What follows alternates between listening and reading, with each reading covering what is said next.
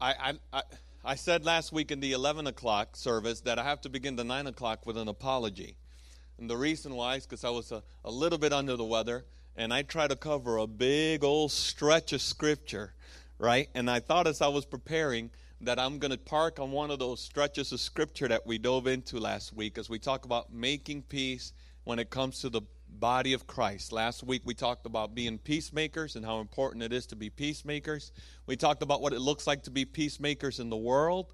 And today I want to park at the portion of scripture we didn't talk about much about being peacemakers, being peacemakers within the church community.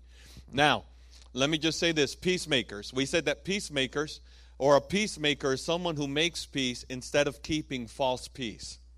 Right?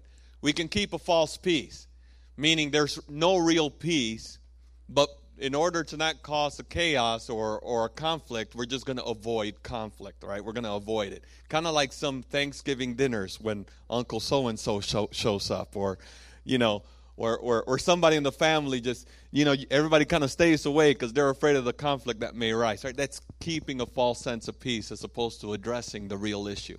Are you with me? You understand what I'm saying? So there are times in life where it's much easier to keep the peace than to make peace. Right? It is always easier to keep peace than to make peace. And we said that sometimes there's a peace to be had only on the other side of war. And that can make sense uh, nationally, that makes sense within family, that makes friend, uh, sense within friends, right? There's some conflict that needs to be resolved before there can be real peace. Because if not, there's just a sense of false peace not worth keeping. Imagine imagine living life with all of our relationships with just a false sense of peace. Some of us would say that's not hard to imagine because that's the way the world lives. Right? That's the way we lived sometimes with certain relationships, just a false sense of peace, no real peace. And so that's not what God desires for us. And we, we said that there are certain things that, uh, we said, number, uh, secondly, that Jesus was the ultimate peacemaker. He came to make peace between God and man. Thank the Lord. And we have our example of how to be a peacemaker through seeing Jesus Christ. We said that there are certain things not worth keeping peace uh, over. We shouldn't keep peace with injustice. We shouldn't keep peace with sin, especially the sin in our lives. We said how easy it is to look notice the sin of others, but man, for some reason, so difficult to notice my own sin and to call it what it is. Okay, and we shouldn't keep the uh, we shouldn't keep peace with New Age bullies, right? Uh, with New Age bullies. And what I meant by that is that today's culture and its tolerance message is really is what it really is is telling us what to preach and what not to preach. And we have to be willing to make peace, to speak truth in love, and not be bullied by the culture. And so God calls us to make peace. And today, what I want to do is dive into, into keeping the peace uh, in regards to, or, or into not keeping the peace with offense how to deal with offense. How do we as a church deal with offense? Uh, in other words, how to be a peacemaker within church folk. Okay? Y'all are giggling already. Right? We want to talk about making peace within church folk. And You and I are church folk. I love the church. I love the church. Unfortunately, when we hear the church, some of us hear religious establishment. And when, when I said making peace within church folk, some of you probably got the wrong connotation or wrong pit in your gut or the wrong thing that came to your mind, right? But I want to redeem the church. There's not more beautiful than healthy relationships within the church. And this is why it's one of the things the enemy attacks most. Because the Word of God says, they will know that you belong to me by the love that you have for one another. Jesus says. They will know that you belong to me by the love that you have for one another. So, of course, the enemy is going to attack there to try to cr- create conflict, to bring gossip, to bring division within the church. So, who is given the responsibility to guard the unity of the church? We are. We are. And we guard the unity of the church by the way we treat each other, right? Pray for each other. And so, and the way we view each other and the expectations we have of each other. All of those things are vital. I'm telling you that there are three major issues that will inform your worldview what you believe about the Bible, what you believe about Jesus, the Son of God, and what you believe about people. Okay? Those three major things well, can, can, can really drastically change your will drastically change your world worldview.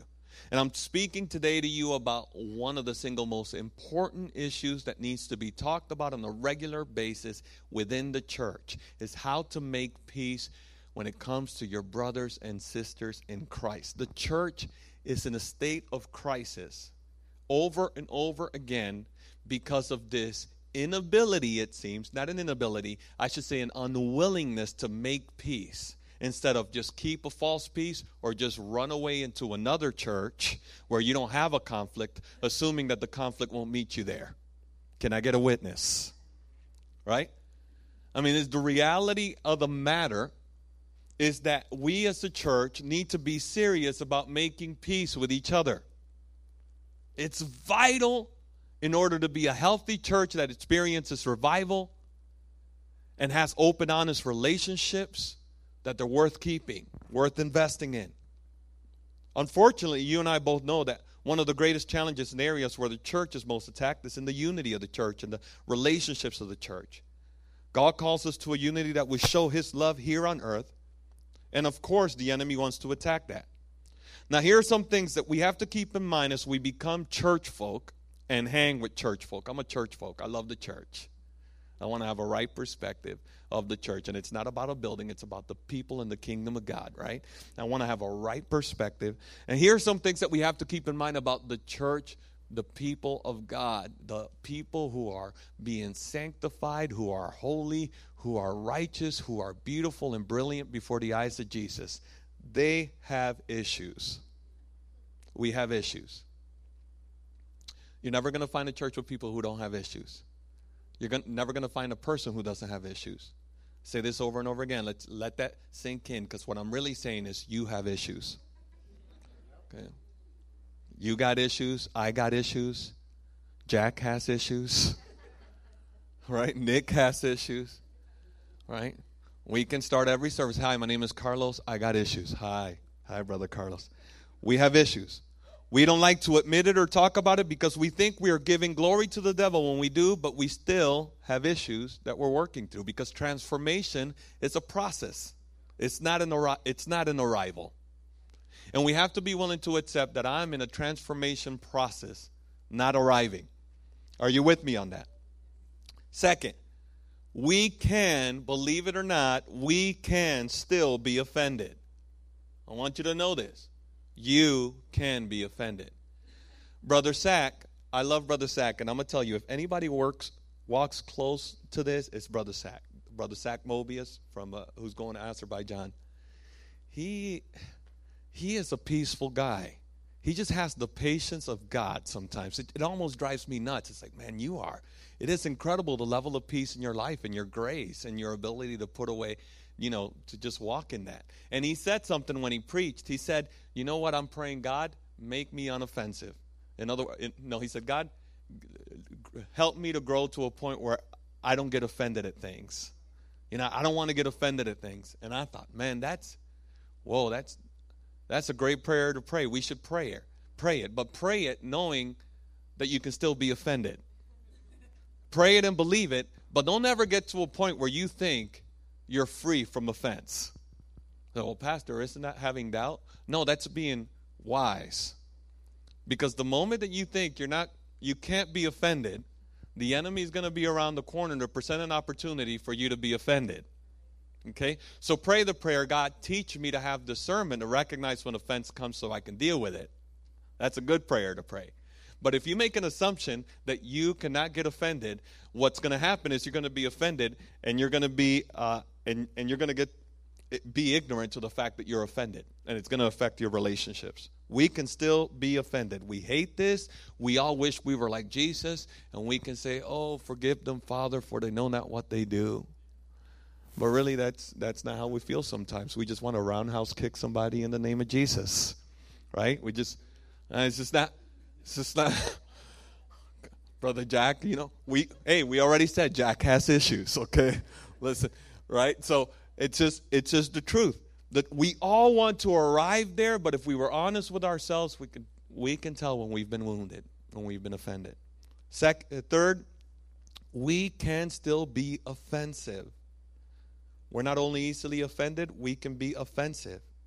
And the thing about, you know what I realize about myself? And I don't want to hear one loud amen. Not one. Okay? But here's the deal. That, that you, some of y'all already gearing up to say amen. I'm not even. you guys ain't right. I just opened my. You know what I realize? It's not only that I can be offensive, it's that I don't even recognize when I'm being offended. Anybody like that? right? It's like somebody's about to dance here, and you don't even realize that sometimes you say things you don't even realize that you're being offended, offensive, right? You, you say things, you walk in, things are misinterpreted. You don't know that you're being offensive. We can not only be offensive, but we don't even recognize when we are offensive. And why is that? Why do you think that we can't recognize when we're being offensive? What are some reasons? We all think differently. That's right.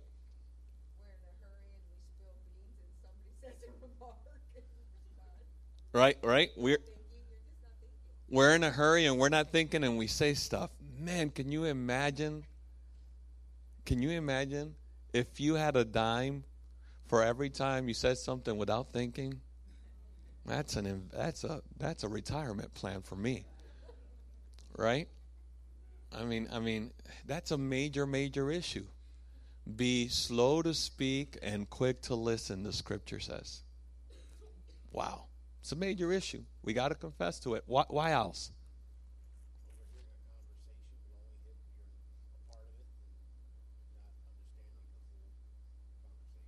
All right. Overhearing a conversation. Some of us call it ear hustling. Right?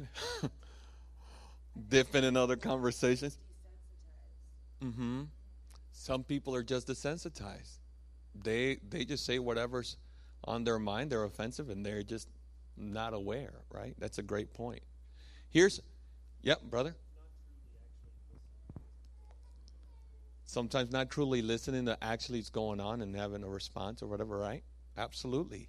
Listen, I also think that God does not allow me to see when I'm being offensive because God is calling a brother to hold me accountable, to talk to me so that I can deal with certain things and grow. Because my worldview is limited to my experience. There's certain things I say that may be offensive that I don't know are offensive until somebody comes alongside me, loves me enough to say, Hey, can I talk to you? When you said this, this is what I interpreted. And I could be like, Whoa, that's not what I meant.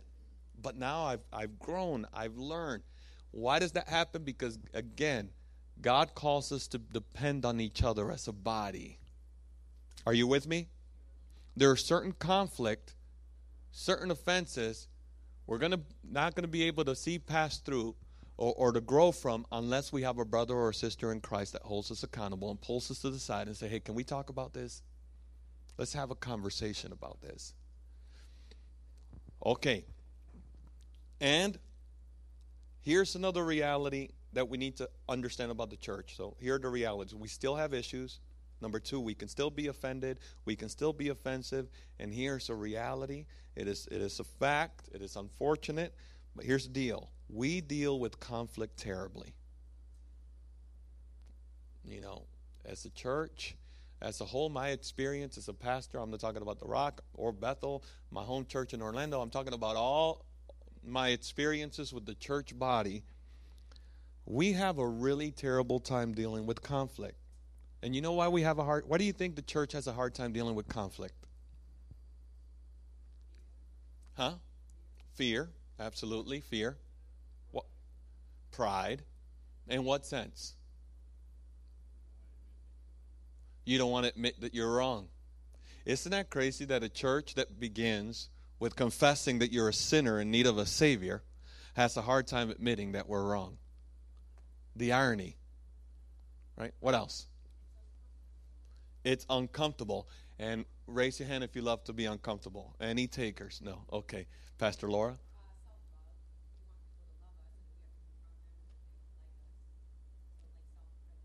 Self preservation, right?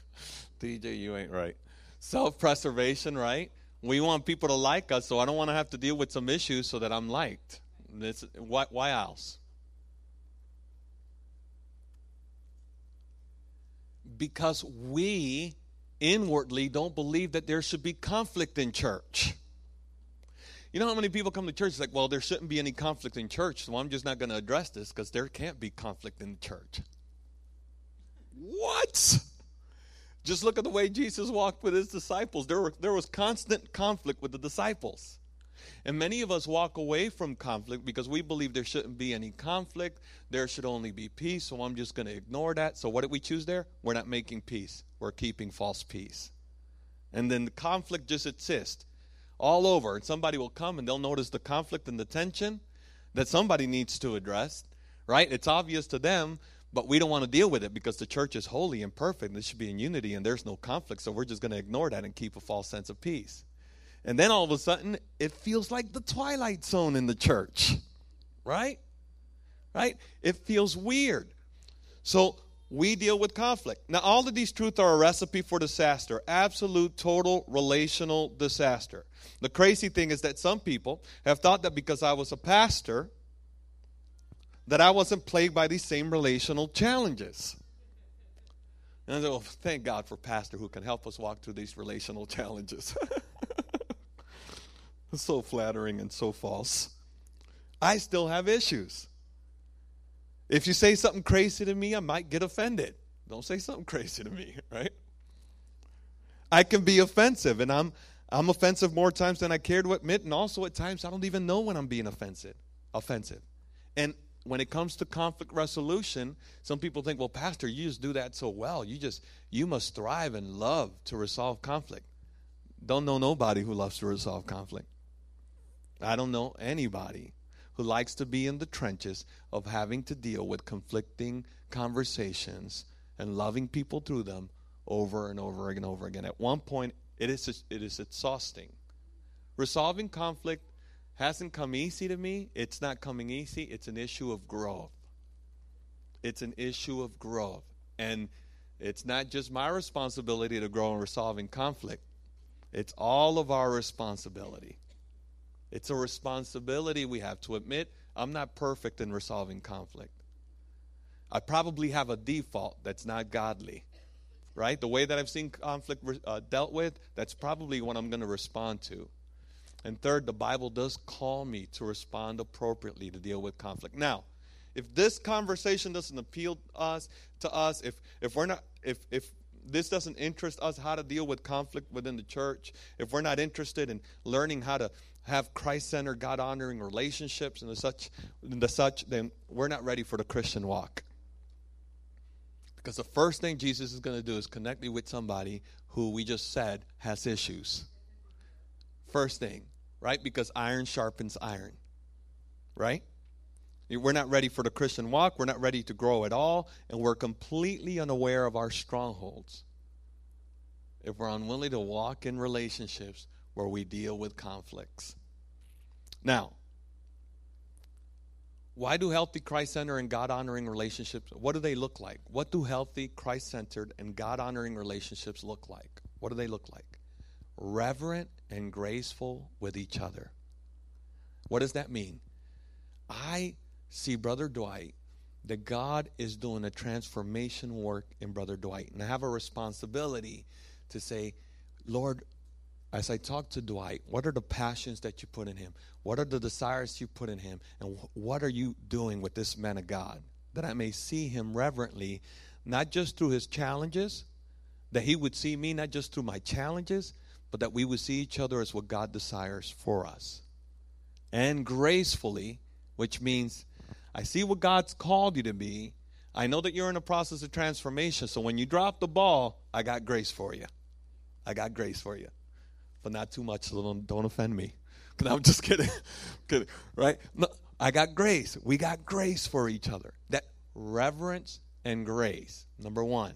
That's what Christ centered relationships look like. Secondly, honest about ourselves.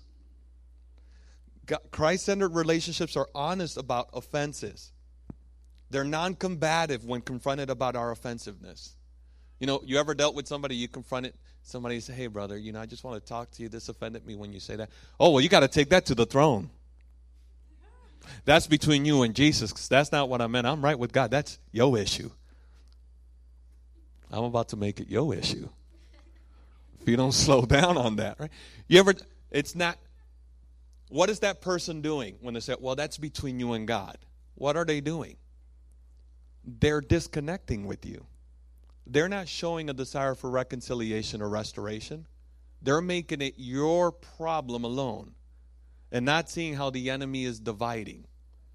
Now, how many people does it take in the church to say, well, if someone's offended at me, that's their issue before the whole church is divided? Okay? It's just inappropriate. Let's deal with that and say, I don't I do not have the freedom to say that's their issue. I got to hear them out. I got to respond biblically and figure out how to walk in restoration. Able to share concerns in love and truth. What is a Christ centered church with godly relationships look like? Able to share concerns in love and truth. In other words, we're not going to sugarcoat the truth, but we're going to speak it with grace, with love. Brother Jack.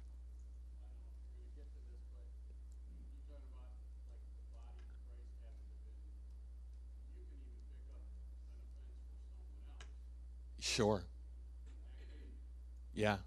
We can pick up an offense for someone else, an illegitimate offense right? Or legitimate, right? So, I mean, for sure. Able to share concerns in love and truth, teachable, being able to have an attitude. Man, I didn't mean, brother, when I said that, I didn't mean to offend you. So, how can I say it differently? How could I have said that differently? Right? It's giving someone permission to speak into your life. Right? Teachable, reconcilers and restorers. I'm going to say something that's very difficult. I want you to pray about it. I want you to take it to the throne, and I don't want you to answer right away. But does your heart have an attitude that you're seeking to be a restorer and a reconciler? Meaning, you're wanting to draw people near to God, you're wanting to embrace people who need mercy and grace, you're wanting to be a person that's recognized as someone who's reconciling more than separating. Because that's the work of Jesus Christ. And if Jesus is in our hearts, we should have a desire to be reconcilers. It's a tough one. I want you to think about that. All right. Now imagine what it would be like if we as a church would commit to that and we would walk in that. Reverent and graceful, honest with each other, non combative, able to share concerns, teachable, and reconcilers. Whoa. Just imagine a church walking in that. It's just it would be an incredible reality. Just just imagine. What does that look like for a church like that? You know what it looks like? Finally, I'd be able to let my hair down, symbolically speaking. Right? I'd be able to just be myself. We'd be able to just relax in each other because we have each other. We will see and experience transformation in our lives unimaginable. Unimaginable. You know when transformation happens? When we make a commitment to resolve conflict and reconcile. Transformation stuff happens in that. And we will experience fellowship with God like never before. If you have an inability or an unwillingness to deal with conflict, you will also experience a diminutive fellowship with God. There's no question about it. Because you can't love God and not love the brethren. And you can't love the brethren without wanting to resolve conflict. Okay, now I'm ready for this. I want us to experience this reality. And I want to I want to just share this with you. So instead of dealing with conflict, let me ask instead of dealing with conflict, what do you think we do? Instead of walking like this, what do you think the church is as a whole, what, what is it that we've seen done inappropriately? Avoidance or walk away? Uh huh.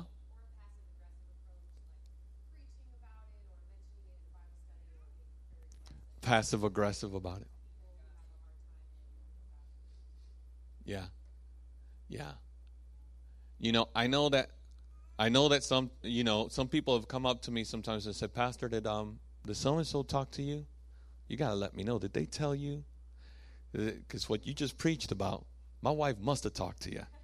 It's like, no, I didn't. I didn't talk to no one, and I don't do that. I don't do the whole.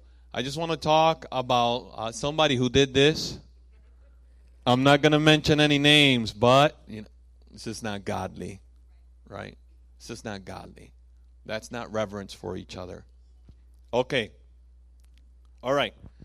So, the first thing that we need to recognize in dealing with conflict is this God is aggressive about restoration, and He wants us to be aggressive about restoration too. God is intentional about restoration, and He wants us to be intentional about restoration. Would somebody read Matthew 18, verse 10 to 14. Now, we're going to read a portion of scripture that's supposed to be read together and yet can be broken up in different sections, and it is in our Bible. But this is really something that's supposed to be read together uh, to get a full meaning of what God is, uh, God is uh, dealing with or what He's addressing. So let's read Matthew chapter 18, verse 20, uh, verse 15 through 20.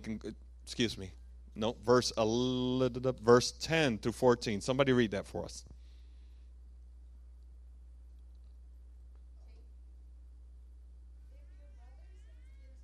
Verse 10, verse 10.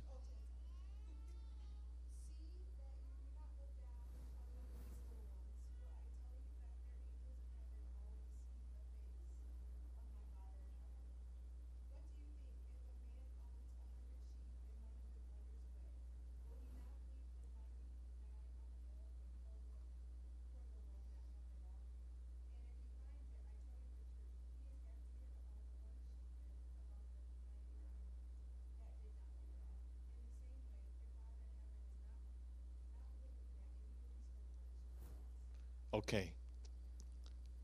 Think of that scripture. We can bring it back to that first screen. I want you to think of that scripture. What grabs your attention about that scripture about God? He cares about all of us. And how deeply does God care about us? Individually. And what lets us know that God cares for us individually, according to the scripture? He left the 99 to go get the one right? And what else?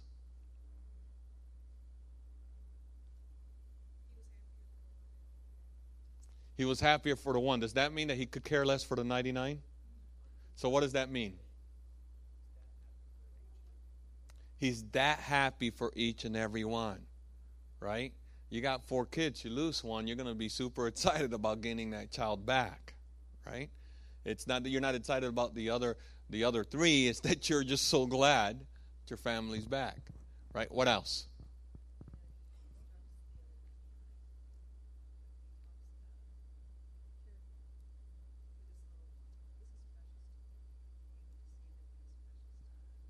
Uh huh. So he instructs the 99. That's very good. Instructs the 99 on how to treat the one. Right? He says, Be careful, this little one is very precious. And the little one is not talking about children as much as child in the faith. Right? Those who which means those who are not mature.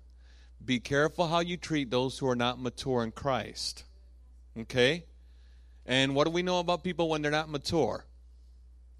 They are immature. It's a big revelation there, okay?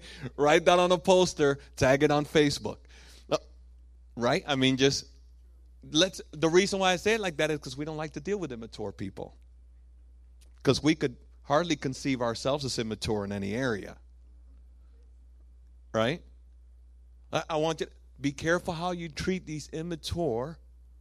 They're not at the development in their in their faith that you can expect the same thing that you may expect from others. Be careful, and I care for them so much that I send my angels. Okay? Individual care there. And those angels see me face to face. You know, in other words, if, if God has entrusted heavenly beings the care of his children, how should you treat them? Mm-hmm.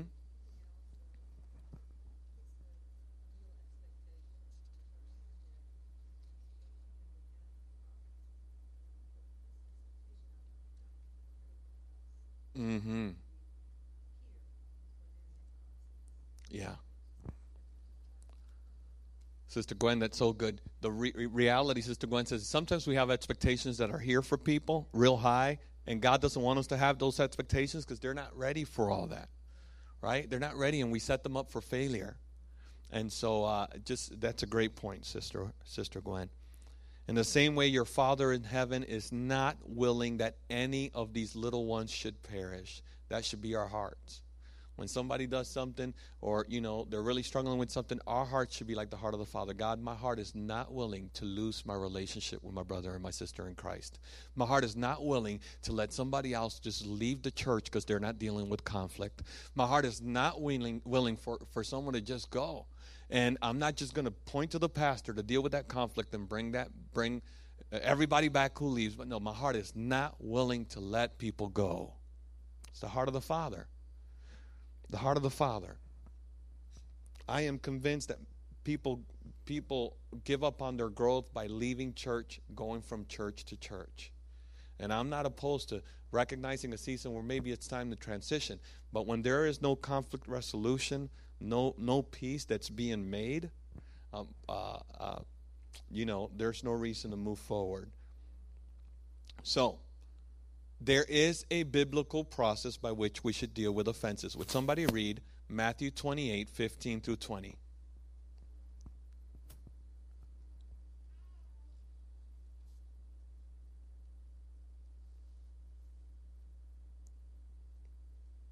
Not all at the same time, please, so we can all hear clearly. Um, just so much chatter right now. Matthew 20, Matthew 18, 15 through 20.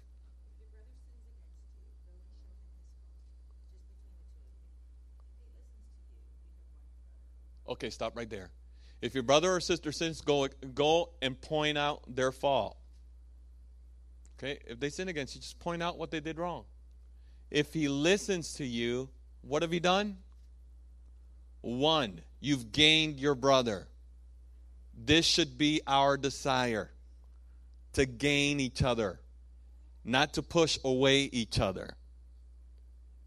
If we don't have a desire to gain each other, to win and to have you know, win in our relationship to grow together to something unhealthy, that's not the heart of the Father. We need to deal with that. Okay, go ahead. Can you keep reading there, sister?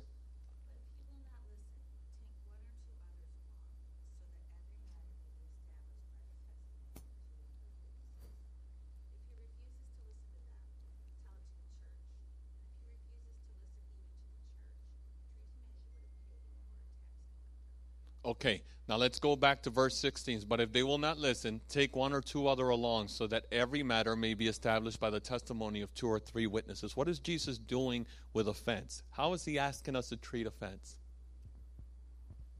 When you look at that verse, what is Jesus doing with offense? That's a weird question, but there's something he's doing there that we need to recognize. Jack? Don't let it go. Number one, do not let it go. Do not say to yourself, time heals all things. No, no. Some conflict and some offenses aren't healed unless they're addressed, right? They are they need to be addressed. What else is Jesus doing there?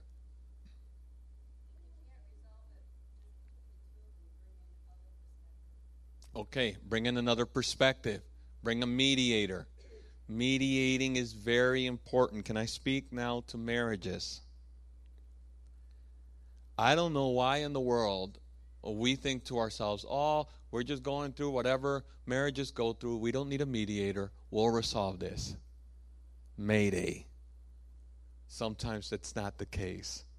Issues are not resolved, and conflict exists for years and decades simply because we're too proud to admit that a mediator will be helpful. Do not lose your marriage. Do not lose years. Do not lose your children because we're too proud to admit that a mediator could be helpful. What else?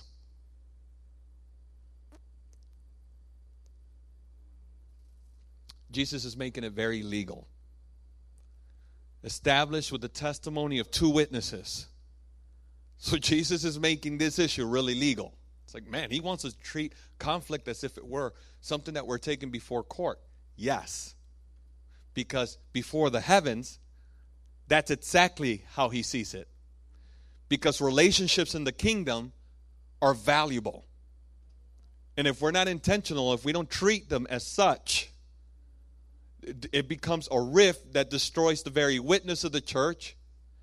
It is by love, by the love that we have for one another, that the world will know that we belong to Him.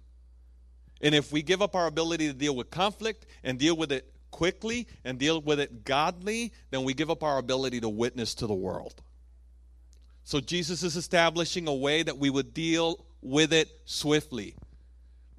If they still refuse to listen, tell it to the church. And if they refuse to listen, even to the church, treat them as you would a pagan or a tax collector. And we went about this last week. How do we treat people who are, are not in the kingdom or people of the world? We're going to treat them with respect, we're going to treat them with honor, but we're not going to allow them entrance to speak into our lives and continue to commit offenses.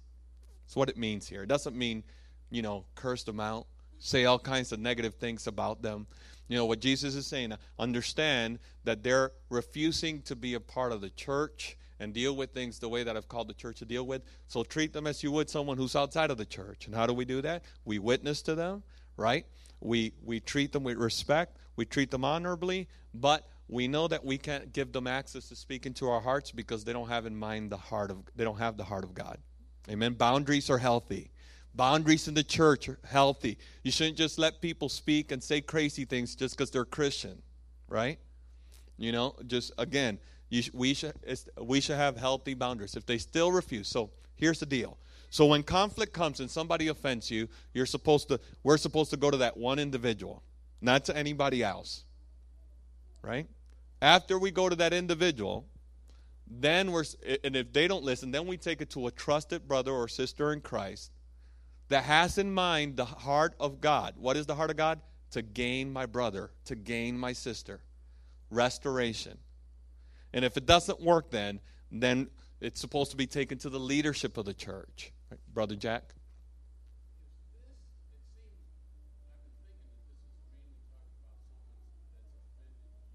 Yes.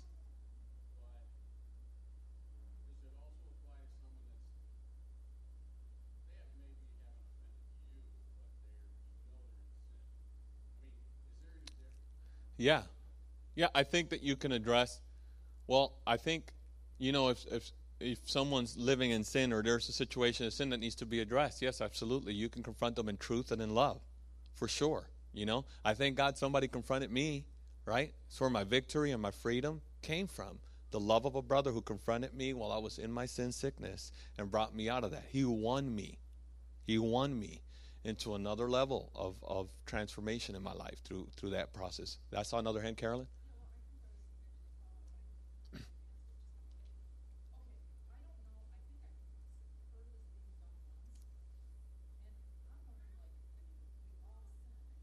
Yeah.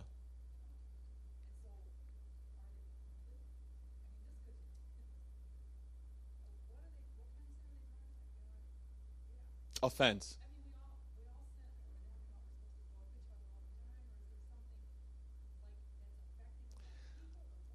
It's dealing with something that grieves your heart and you know it to the point where it's creating a rift between the relationship.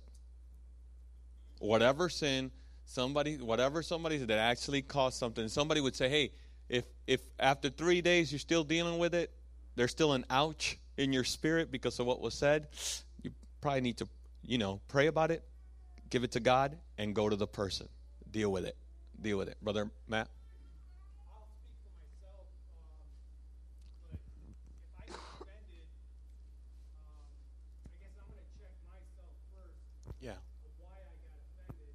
Yes. because a lot of times offense is good.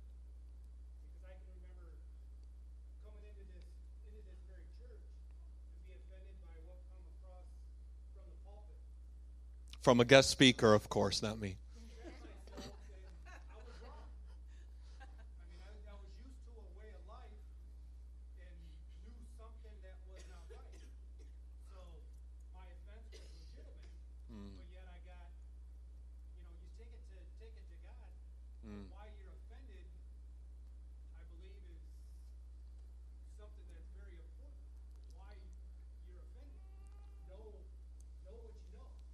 Absolutely great point. Brother Joey Gordon would say if anyone can offend you, Jesus will. Jesus is going to offend you. He's going to deal with your with your mess. And you know when Jesus wants us whole and healthy, he's going to come in and deal with the issues that are offensive to him. And when somebody begins to prod and poke at the areas that we want to keep hidden, it's going to be offensive. And Jesus will be the first one to do that. And he'll do that to the brothers and sisters in Christ. So absolutely. We have to number 1, uh, you know, maturity calls us to say, "Okay, they said that, but why am I offended?" We should do that. We should do that. Here in the scripture, it's making the case that the offense is there and it's a legitimate offense. In this scripture, it's making that case. But that's absolute good practice, Sister, Pastor Laura. against you.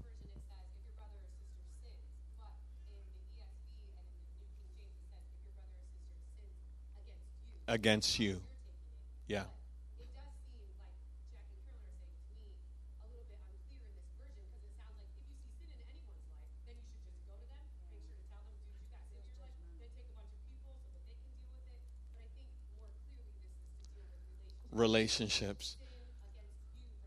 I think the NASB, the more literal, would say if your brother or sister offends you, you know, offends you. So again, this is dealing with that. Yep.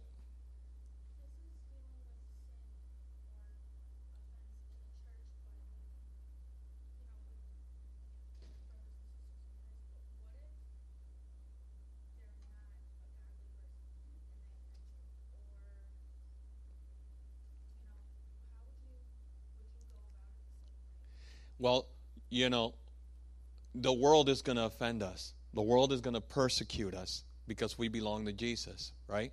To expect the world to act Christ like, that's a false expectation, right? So we have to kind of be mindful. And, and when I mean the world, I mean our family members sometimes, you know, our own parents, our uncles, whatever it may be. They just don't have in mind the things of God, and we have to kind of keep that in mind as we deal with it. And that may mean that we set boundaries to make sure that we don't give people access to continue to offend us, to continue to, you know, it's healthy to have boundaries and say, I'm going to love you from a distance, right?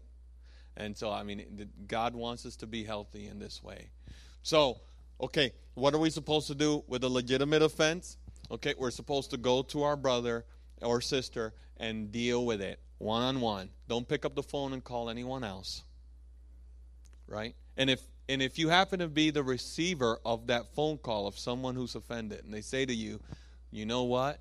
They may be good intention. They may just be processing. They say, you know, so and so offended me. I don't know what I'm how to deal with it. Well, this is what you would say. This is what I do. Hey, you know what? This is what the Bible teaches us. Go to them.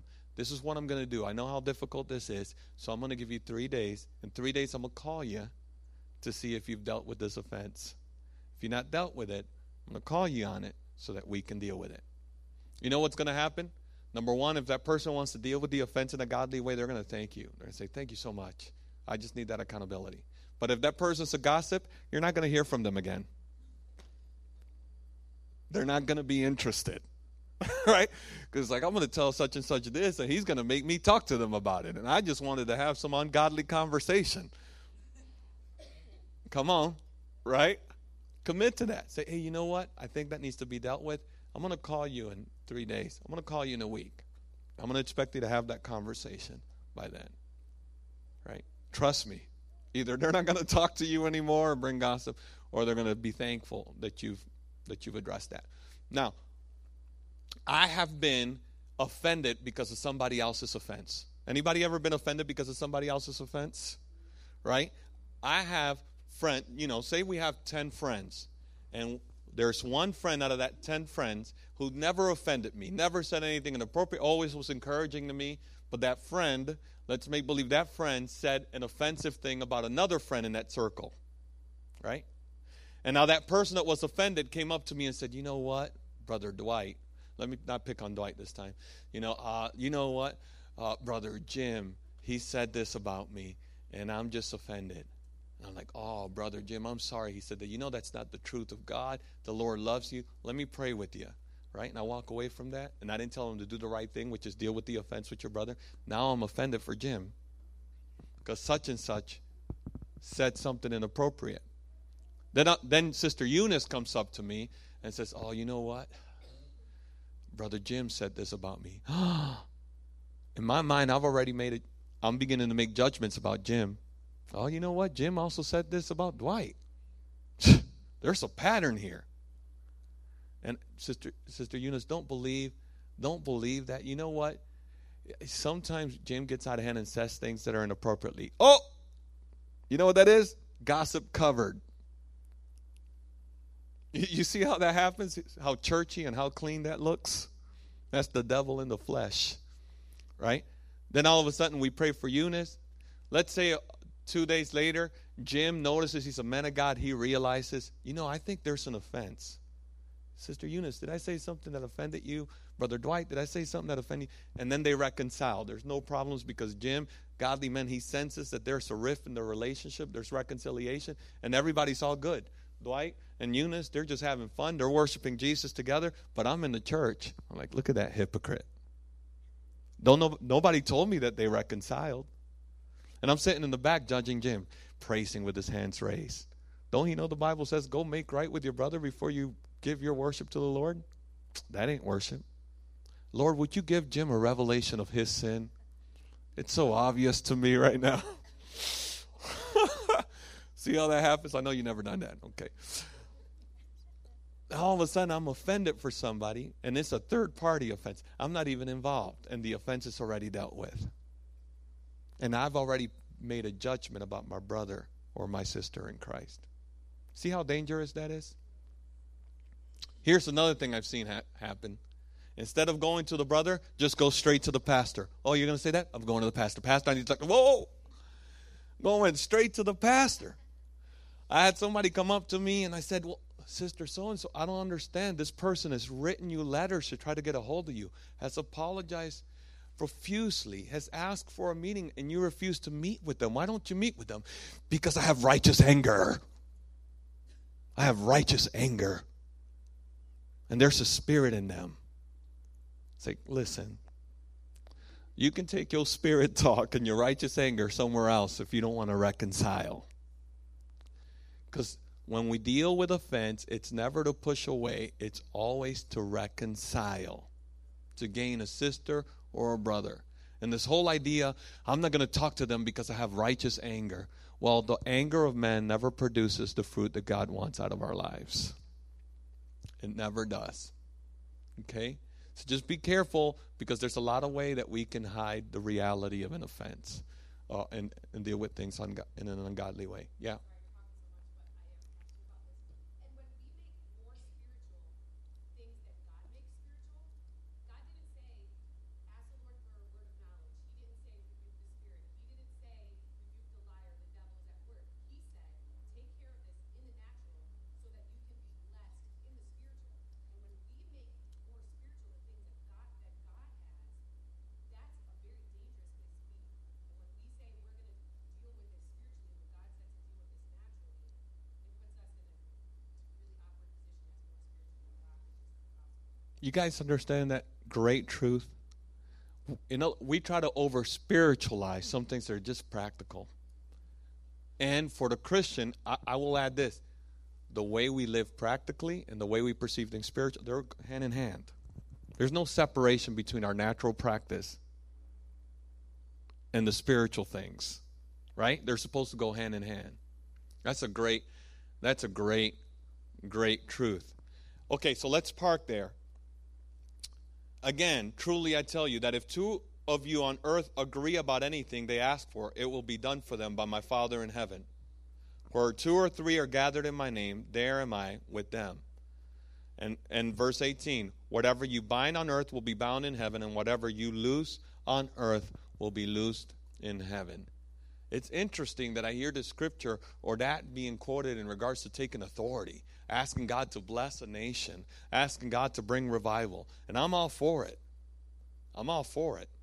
But I will say this revival ain't happening in the world if it doesn't happen in the church. You know? Let me rephrase that. L- Let me say this. Uh, there are certain things that need to happen within the church holiness, purity, right? And we can expect it from the world if it's not happening in the church. And here, whatever you bind on earth will be bound in heaven, whatever you loose on earth will be loose in heaven. It's talking about a spiritual authority. It's making offense a big, big deal in how we deal with it. Do you see it? See that? Whatever you loose on earth. In other words, it's a legal matter before the heavens. It's a real big deal. No wonder. No wonder. So, you know, not looking at the scripture, no wonder, you know, we can say in some ways the church has been rendered ineffective in her witness. No wonder. No wonder we can say, you know, so many people just leave church hurt and broken and they're giving up on the church, whether legitimate or illegitimate, right? But this is the deal. We need to treat this with intentionality. Would you stand with me? Next week we'll dive into Peter's question How many times must I forgive a brother who sins against me?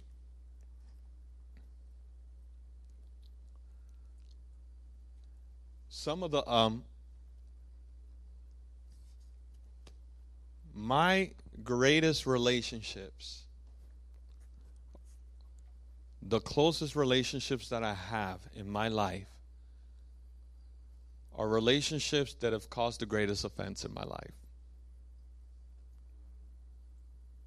As, now, talking about the Christian as a Christian, when I came to faith in Christ, I realized that the brothers that I'm closest to, mm, they've they've done some offensive things, and I've done some offensive things.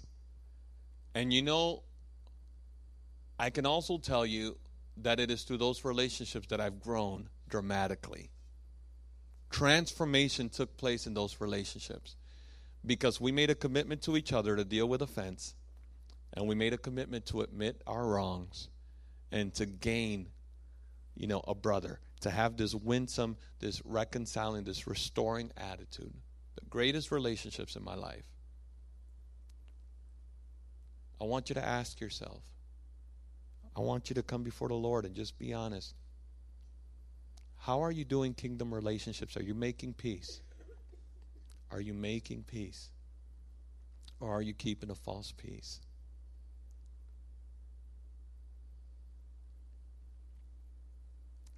Are you an island? Or are you intentionally connecting with your with the body of believers? It's a real, real lonely place to have Christian values, Christian beliefs, Christian moral, morality, uh, Christian desires, and have no relationships to walk that out and hold that accountable. It's a lonely place and it's a place of no growth. Now, that doesn't come overnight, so it takes some intentionality. It takes some intentionality. Father, I pray that you would help us, Lord, to uh, have your heart. God, give us your heart to be restorers and reconcilers. And Lord God, um, thank you for uh, um, just w- allowing us to wrestle with the offenses, with the conflict, and for giving us a vision for unity within your church. We want to be a part of the unity, the uniting force of the church. Lord, we don't want to go through life without having meaningful relationships, meaningful godly relationships. And we know, God, that so many people go through life with a lot of meaningful, I mean, uh, a lot of relationships that are meaningless. God, just going through the motions. Would you help us to establish godly, meaningful relationships? Hallelujah. Thank you, Lord. I remember during my wedding, I had a lot of my brothers come up to my wedding from Orlando, Florida. And that's when my older sister, who has now gone to be with Jesus after a battle with ovarian cancer, but um, that's when my sister came to begin to come to faith in Christ. She called me after she left the wedding uh, that same week or the week after. She called me. She said, "I need to talk to you." Says, "I want to talk about your friends." I'm like, well, "What about my friends?" I said, "You guys love each other." It's like, "Yeah, we love each other." Goes, "Yeah, but you guys really love each other." It's like, "Yeah, We really do. We love each other. What are you getting at? I'm not understanding. She said, Man, I got the job that I want. I make the money that I want. I got the place that I live at where I'm, that I want. I can do whatever I want when I want, but I don't have I don't have that. I'll give I'll give it all up for that. And I said, Well, you just jumped in. Let's talk about big Jesus. Let's talk about Jesus. And God allowed me to lead my sister to the Lord over a phone call because of the love that she saw in the church. I didn't preach. As a matter of fact, at one point she told me, Don't preach to me, I'll never walk into the church. You know, that point I didn't preach. She was impressed by a love she didn't have. Church, that's true witness. That's true witness. If you're here today and you're saying, I want to make a commitment to be a peacemaker within the church, I, I realize that I need to strengthen that commitment today. To raise your hand right where you're at. Thank you, Lord. Thank you, Lord. Father, I pray for your church. These are uh, these are conduits of revival. These are people that are conduits of salvation on earth because they make a commitment to love each other and to be peacemakers within the church. Would you grow them in this area? Give them your wisdom, Lord God. And, and Father God, uh, just that they would know that dealing with conflict is not easy for anyone, Lord God, but it's the call of the saints. And the reward of dealing with conflict is so much greater, so much greater than the false peace that we try to keep. Teach us, oh God, to be peacemakers, to be peacemakers in Jesus' name. Now, listen, I'm going to make a really tough call. I'm going to ask you with your eyes closed, with your head bowed at this time, to just consider this. You're here today and you're saying, Pastor, I've been in church, but I realize that I have a lot of relationships that are just superficial because of my unwillingness to connect, my uh, really unwillingness to deal with conflict. It's gone through the motions, and I realize that it's led through superficial to superficial relationships and I want to grow. I want to have relationships that are meaningful. Would you pray that the Lord will help me make steps in that direction? Would you raise your hand right where you're at? Amen. Amen. Amen. I see your hand. Father, in the name of Jesus, I want to say thank you today for my brothers and sisters who are raising their hands today and who are meditating this deeply in their hearts. They are saying, they are saying, I want to be teachable. I want to be non combative. I want to be restoring. I want to have grace and I want to be reverent. I don't want to just walk away. I want to walk through with my brothers and my sisters in Christ. Oh Lord, I know that you answer their prayer. Lord, where two or three are gathered, there you are. And we ask, oh God, make us restorers, make us reconcilers. Lord God, strengthen, strengthen our relationships. Father, we thank you. We thank you, Lord, that you will make the rock, that you will make your church a church that walks in true unity. We pray these things in Jesus' name. Amen. Amen. Amen. God bless you today. God bless you.